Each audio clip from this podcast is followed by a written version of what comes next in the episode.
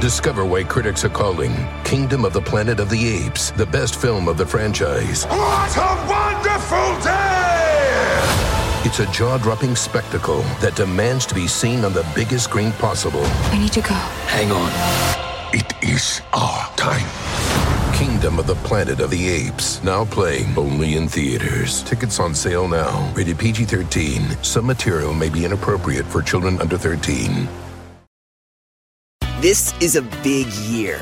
The Ohio Lottery's golden anniversary. 50 years of excitement, of growing jackpots and crossed fingers. 50 years of funding for schools, of changed lives and brightened days.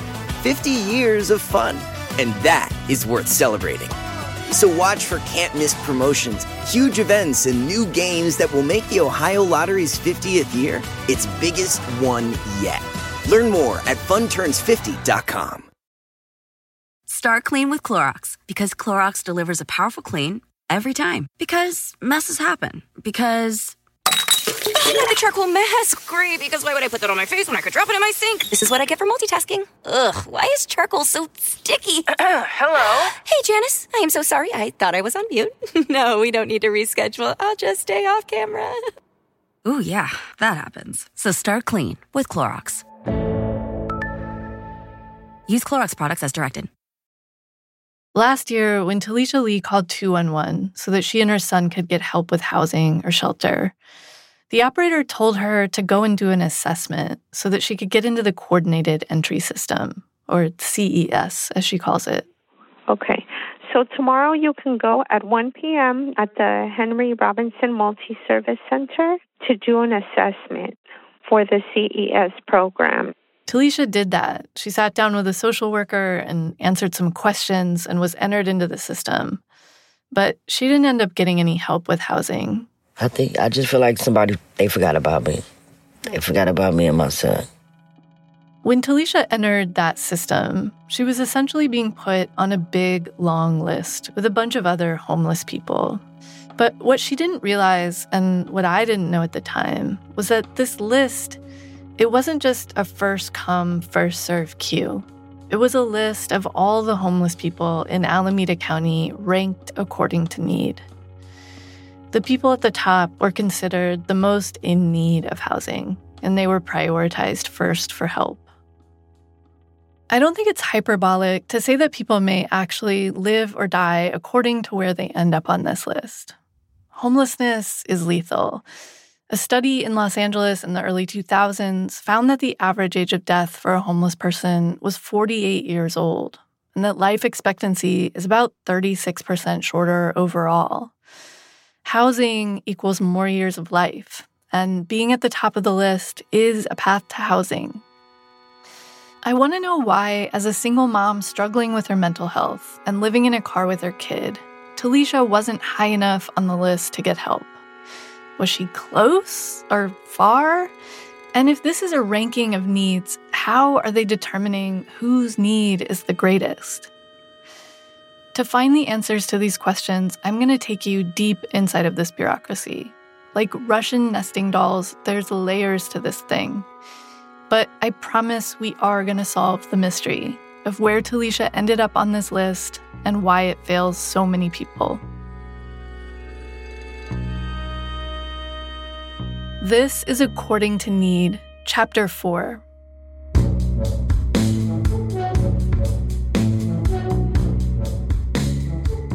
If I wanted to know where Talisha had been on the list, I'd need to find someone who had access to it, who could actually pull it up on their computer screen and look at it. But that proved to be difficult. Yeah, so I found her first call that I had with her back September 2019. Um, in my notes, yeah, caller has been sleeping in her car with her son. This is Elsa Gonzalez. She works at 211, and she's actually the operator who told Talisha she should go and get into the coordinated entry system, or in other words, get on the list. And are you, like, as an operator, are you able to see where she would have ended up on that list? No. The list. I mean, I today I even told someone, "Hey, I don't know how they prioritize the list. I don't know how they're pulling people from the list."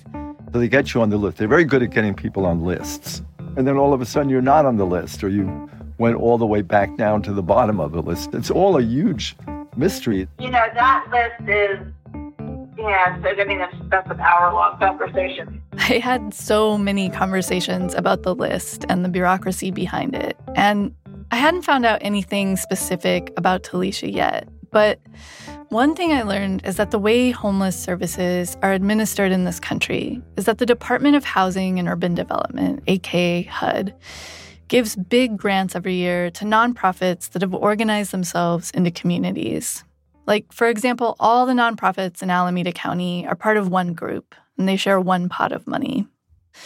HUD isn't usually able to give these local communities all of the funding they apply for because HUD itself also doesn't get all the funding it asks for from Congress. And because funding is scarce, a few years ago, HUD told local communities all over the US they would have to implement systems, coordinated entry systems, to make sure the limited resources went to the people most in need. What this meant was that all over the US, communities like Alameda County had to make a list of all the homeless people in their particular area ranked according to need, and then figure out how to get the available resources to those people, prioritizing the people at the top of the list. Eventually, I figured out that in Alameda County, the organization that led the effort to implement the coordinated entry system was called Everyone Home. So maybe someone at Everyone Home had access to the list. Like someone has to be looking at this thing and making decisions about the people at the top of it, right? Hey, how are you? Katie. Julie.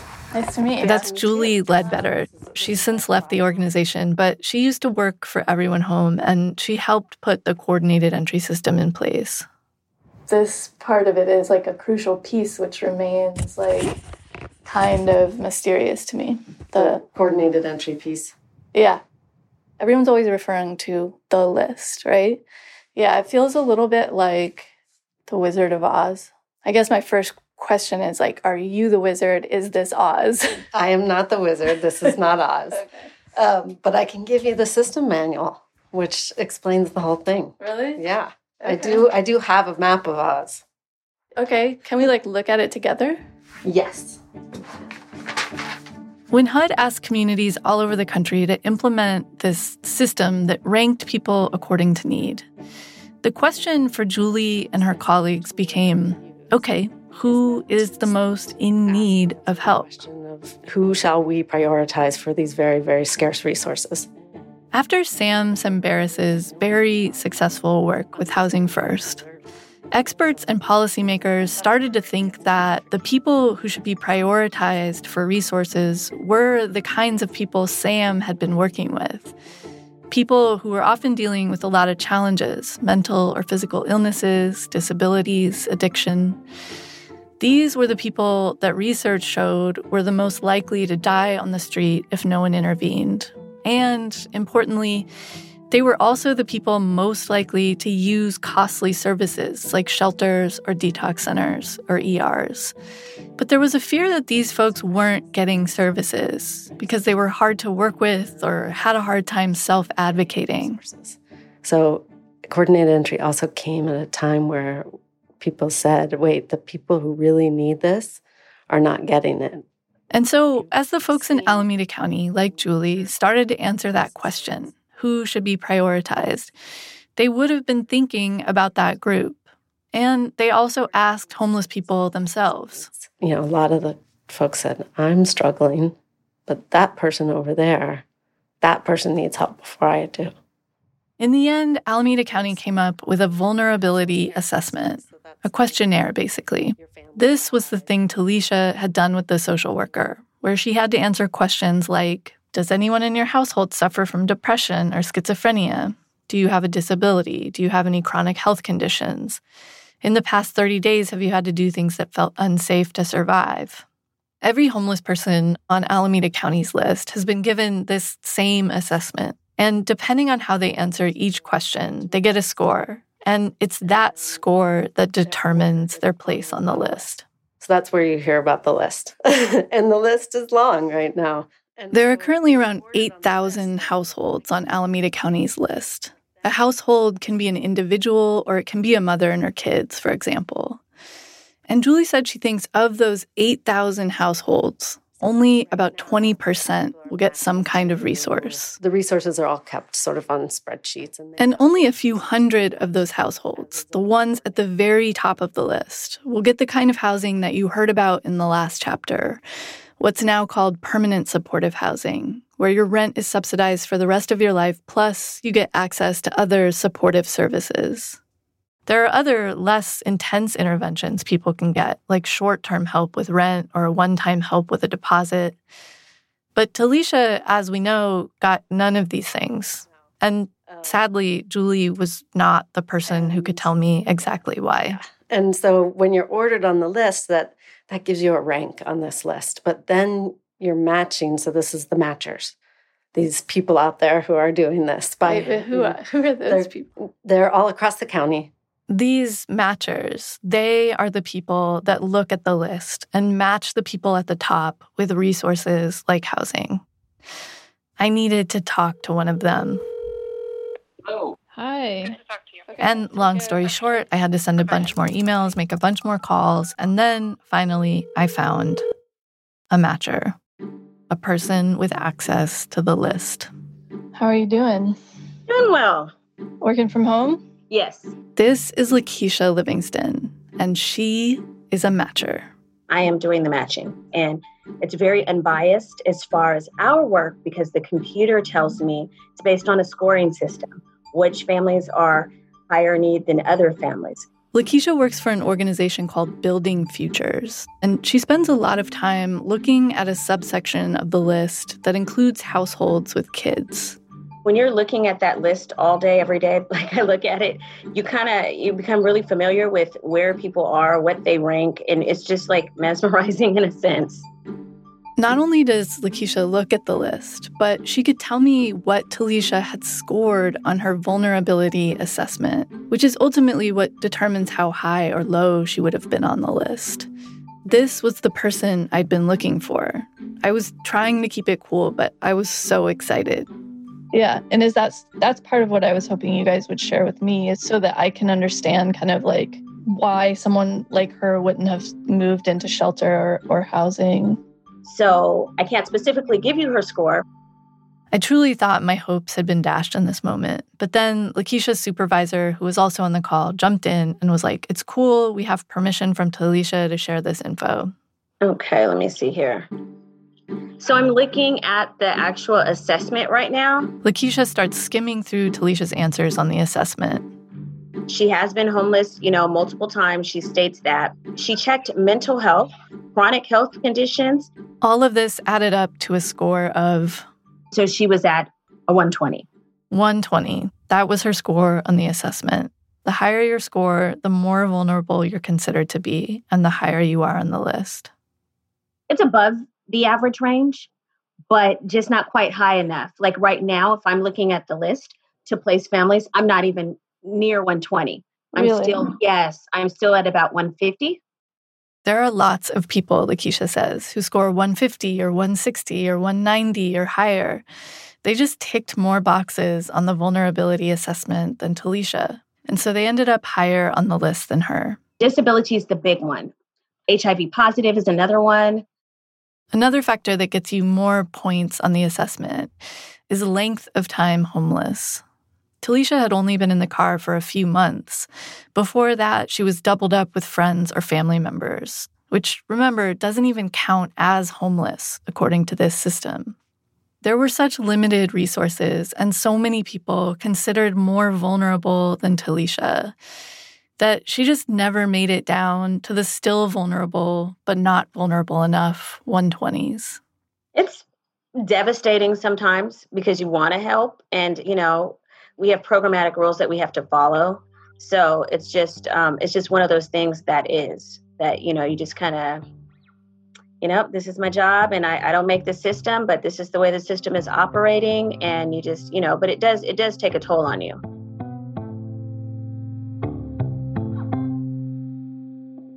So, okay, Talisha had a slightly above average vulnerability score of 120. She hadn't checked enough boxes to get a higher score. She didn't check things like Have you ever been convicted of methamphetamine production or arson? Or do you have an excessive dependency on drugs or alcohol? And in the system we have now, those things actually help you move to the top of the list because they're thought of as indicators that it's going to be hard for you to get into housing on your own. People with those kinds of issues are more likely to stay homeless if no one intervenes. So that makes some sense, right? But a system that, in a way, rewards things like addiction or criminal record, it's going to be controversial to some people.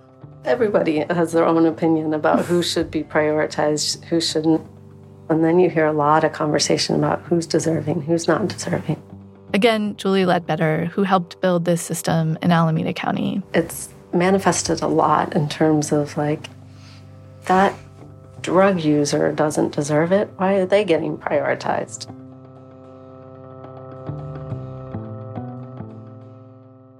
It's wild when you think about how far things are from when Sam Tsemberis started Housing First.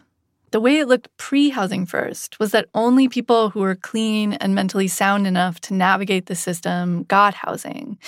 Now it's the opposite. Now, the more of these kinds of barriers and vulnerabilities you have, the more likely you are to get help. HUD, and as a result, all of the local communities it funds, have decided to focus on this group for reasons both moral and financial.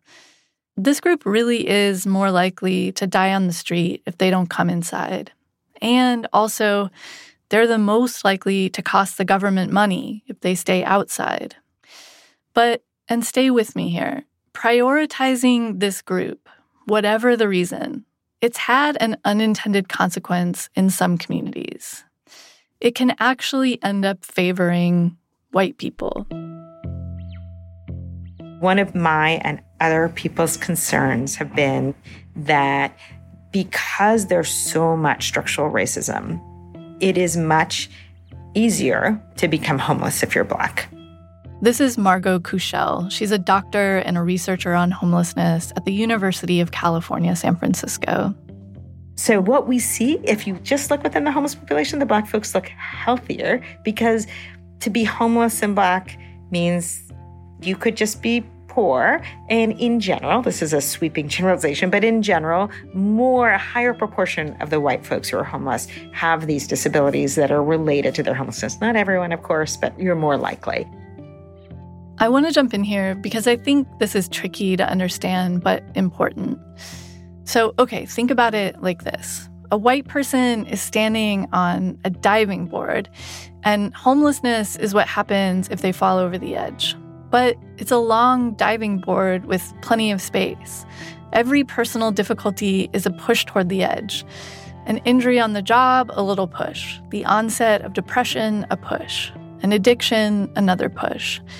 By the time this white person gets to the edge and finally falls into homelessness, they may have accumulated a lot of pushes. You can think of these as vulnerabilities. On the other hand, people of color, and especially Black people, because of the racial wealth gap and other disparities caused by systemic racism, they just often have a shorter diving board to begin with. Which means one little push might send a Black person over the edge, so there are just more relatively healthy Black people who fall into homelessness. And this matters when it comes to the coordinated entry system, because the system gives people a higher score if they've accumulated more vulnerabilities like addiction, mental illness, etc. And so, what people who have interrogated this have found, and this is true in many places across the country, is that the white folks are more likely to get resources just because they score higher because these scoring systems are all based on individual vulnerability. Alameda County, I should say, has actually worked to address this issue by adding different kinds of questions to their assessment. And white people are not currently getting resources at a higher rate than people of color. But these issues with the assessment are still a problem in other places across the US. And I feel like what we can see from this is that it's hard to find a framework for vulnerability that fits everyone. Like, where does this framework, which focuses so much on things like mental illness and addiction, where does it leave Talisha's son, Jordan, an 11 year old kid who doesn't have those particular issues, but is vulnerable in so many different ways? So, okay, the assessment process is imperfect. But the biggest problem, the biggest problem isn't that figuring out who the most vulnerable people are is tricky. It's that in Alameda County, there are 8,000 people on the list, and the vast majority of them will get nothing. Not to mention all of the people who never even make it onto the list to begin with because they aren't considered literally homeless.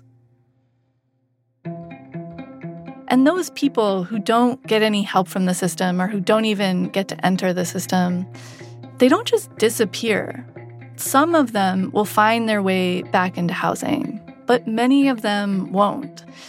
And eventually, some folks will end up in more vulnerable and often more visible forms of homelessness. People who start out on a friend's couch may end up in a car, but then the car gets towed and they end up in a tent by the side of the road. Along the way, they accumulate trauma. They get injured or assaulted or have mental health crises brought on by stress. Eventually, there are more and more people who can check a lot of those boxes on the vulnerability assessment. And there's not even enough resources for all of them. That's what's already happening right now in Alameda County. The system is just completely overwhelmed. The pressure on the system to do well and to be good and to be efficient and to be clear just feels like a burden. I mean, we're all just experiencing this as we just want to be the best you can be in a time of crisis and you know you're not quite there yet, you know, and you have to just keep working at it. People will keep trying to make this whole thing run more smoothly. They'll try to make it as fair as possible. But the thing is, no matter how much you work on the system, if you're trying to feed 8,000 people with 2,000 sandwiches, that math is just never going to work out. And people like Julie, who work in this system, who helped build it, they know this. They certainly don't need me, a reporter, to point it out. They feel the system's deficiencies all the time, and it's hard on them. It wasn't until the end of my interview with Julie, as I was getting up to leave, that I realized just how hard. Um, well, thank you. Super, super interesting. I don't know if you if lots of people cry out there these days, but it is tough. Oh man. and it's not tough for me. I sit here, but I just think about all those frontline people who are just like feeling it these days. I mean, everyone on the streets all the workers who are doing the assessments, you know, like everybody. It's just an incredibly brutal time these days. And everyone out there is feeling this pressure to do more. And people are, you know, doing a lot. People are really doing a lot. And there's just a lot more to be done.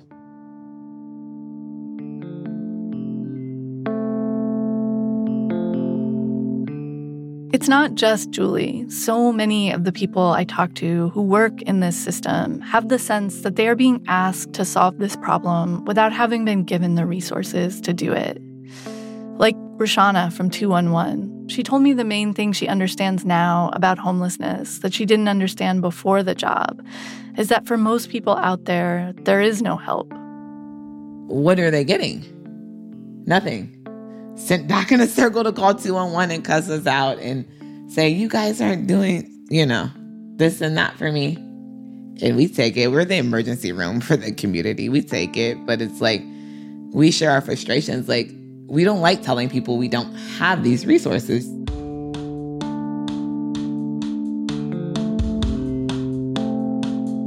Every person I met working in the different corners of this system wanted there to be more resources. And local communities like Alameda County are always scrambling to find new revenue sources since they don't get anywhere near enough funding from HUD ballot initiatives, sales taxes, state funds. And if we want to help the people who are homeless right now, we will need this system to have all of the resources it requires to do that. But that won't actually solve the bigger problem because this system just wasn't designed to do that.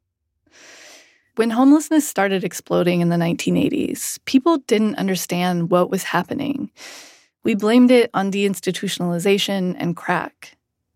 Homelessness was something that happened to people who weren't well, and we created a system to respond to the people who seemed the least well, the least capable of solving their own homelessness, the most vulnerable, we called them.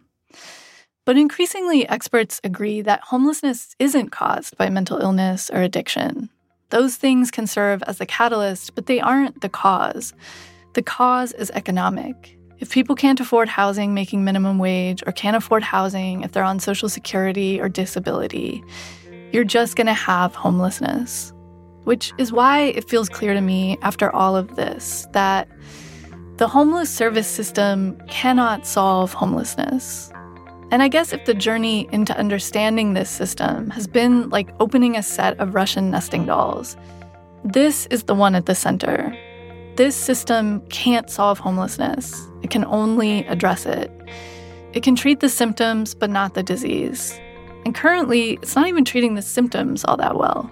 We are still talking about homelessness like it's about the people on the street today it's unbelievable to me. You know, you may recognize that voice. It's Sam Tsemberis. But everyone's talking like, how do we get these homeless people off the street? What do you, it has nothing to do with these homeless people. I mean, these are just the current victims of a system that's creating homelessness much faster than we are ending it. So it's like, even if you took the 60 or 80,000 people that are on the streets right now and housed them, you haven't ended homelessness because next year you're going to have 20 and the year after 40 and 60. In some ways, it was Sam's work with the most vulnerable that led to the system we have now, which focuses only on them. But Sam thinks that if we're really going to solve homelessness, we're going to have to prevent people from ending up homeless in the first place by making sure that extremely low income folks have access to housing they can afford. That's what we had before the 80s. Sam wants that back. Not the way it was then, with poor people sequestered in ghettos, but mixed income development on a massive scale. Where's the plan to build 80,000 units of affordable housing? Everyone talks about, oh, we'll do 200 units a year. Oh, we just got 400 new units. It's like, so what? I mean, not really so what, but it's like, but so what? Sam gets so worked up when he talks about all of this. He's infuriated that as a society, we don't invest in truly fixing this problem. We just do these half measures and then wonder why they haven't worked. Instead of doing what really needs to be done, we've built a whole system, a whole industry around addressing homelessness for a very, very small number of people. But Sam still works inside this system, and when I ask him why he hasn't just given up on it completely, he says it's because it's still worth it. It still matters to house even just one person.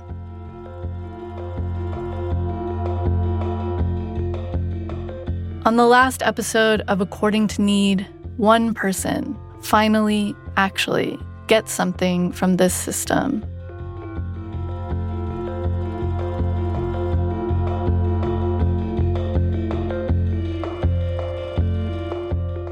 Well, what else is going on in your world right now, Sam? Nothing else is going on in my world, Katie. This is my world. I live, eat, live, and breathe, you know, homelessness, and then I try and go for walks to stop thinking about it for a little bit. After the break, a preview of our final episode. Discover why critics are calling Kingdom of the Planet of the Apes the best film of the franchise. What a wonderful day! It's a jaw dropping spectacle that demands to be seen on the biggest screen possible. I need to go. Hang on. It is our time. Kingdom of the Planet of the Apes, now playing only in theaters. Tickets on sale now. Rated PG 13. Some material may be inappropriate for children under 13. Save big money on protecting your garden. Now at Menards. Messina's Animal Stopper is a liquid repellent that prevents pesky animals from damaging your garden. Available in a convenient, ready to use bottle. It lasts for up to 30 days, regardless of weather and watering. Save big money on Messina's Animal Stopper at Menards. And check out our weekly flyer on menards.com for more great deals happening now. Save big money at Menards. Cheers to a great day and this ice cold Corona. You know what would make this day even better? My grandma's carne asada. Or your grandma here with us making carne asada. She does love a cold Corona. Throw in some dancing. Oh, we can watch the game. I'll drink to that. So a backyard concert with football, food, dancing, and Corona? And your grandma. Or we could keep it simple. Simple is good. Want a Corona? Thanks. Salud to the perfect day. Corona, la vida más fina. Get your Corona at ordercorona.com. Relax responsibly. Corona Extra Beer imported by Crown Imports, Chicago, Illinois. Coming up on According to Need. Why is it draining through the tent? Hey, hi. Ugh. We don't want to break the law, but we have to live someplace and have to sleep someplace, just like I need to live.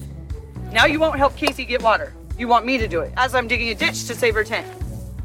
I was trying to figure out the situation in which you might use your escape hatch. I don't know. I really don't. I just, You just like knowing it's there. yeah, I like knowing he's there. It's really hard to, to find a decent place in Berkeley with a voucher. If you do find a place in Berkeley with a voucher, they tend not to be the nicest places. You know, there's they're they're renting they're, they're renting not apartments, they're not bedrooms, beds, for twelve hundred a month near the college. Twelve. That's outrageous. And did she tell you when sh- you could expect to hear anything? She said she know where, where I stood on the list by Tuesday or Wednesday, so.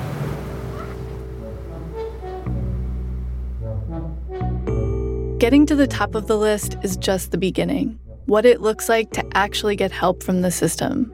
That's next time on According to Need.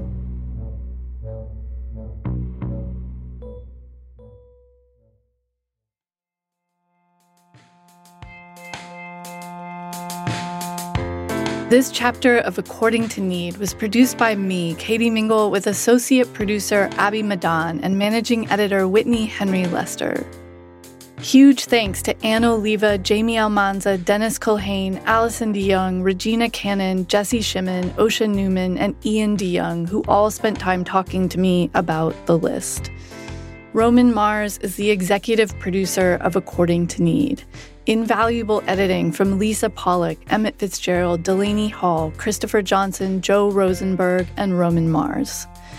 Bryson Barnes was our sound engineer, fact checking by Amy Gaines, beautiful music by the beautiful Sean Real, branding and design by muchmore.io. Kurt Kohlstedt was our digital director, additional support from Sophia Klatzker, Vivian Le, and Chris Berube.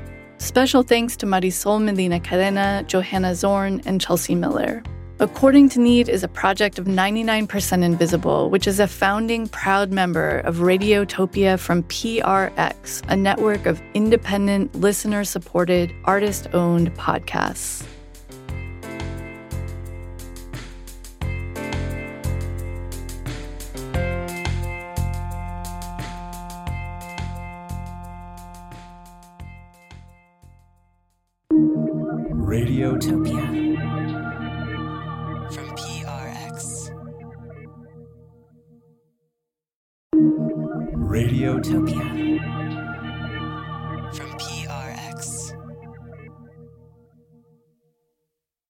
Finding the music you love shouldn't be hard. That's why Pandora makes it easy to explore all your favorites and discover new artists and genres you'll love. Enjoy a personalized listening experience simply by selecting any song or album, and we'll make a station crafted just for you. Best of all, you can listen for free. Download Pandora on the Apple App Store or Google Play and start hearing the soundtrack to your life. Save big money on protecting your garden. Now at Menards. Messina's Animal Stopper is a liquid repellent that prevents pesky animals from damaging your garden. Available in a convenient, ready to use bottle. It lasts for up to 30 days, regardless of weather and watering. Save big money on Messina's Animal Stopper at Menards. And check out our weekly flyer on menards.com for more great deals happening now. Save big money at Menards. The living room is where you make life's most beautiful memories. But your sofa shouldn't be the one remembering them. The new life resistant, high performance furniture collection from Ashley is designed to withstand all the spills, slip ups, and muddy paws that come with the best parts of life. Ashley high performance sofas and recliners are soft, on trend, and easy to clean. Shop the high performance furniture in store or online at ashley.com. Ashley, for the love of home.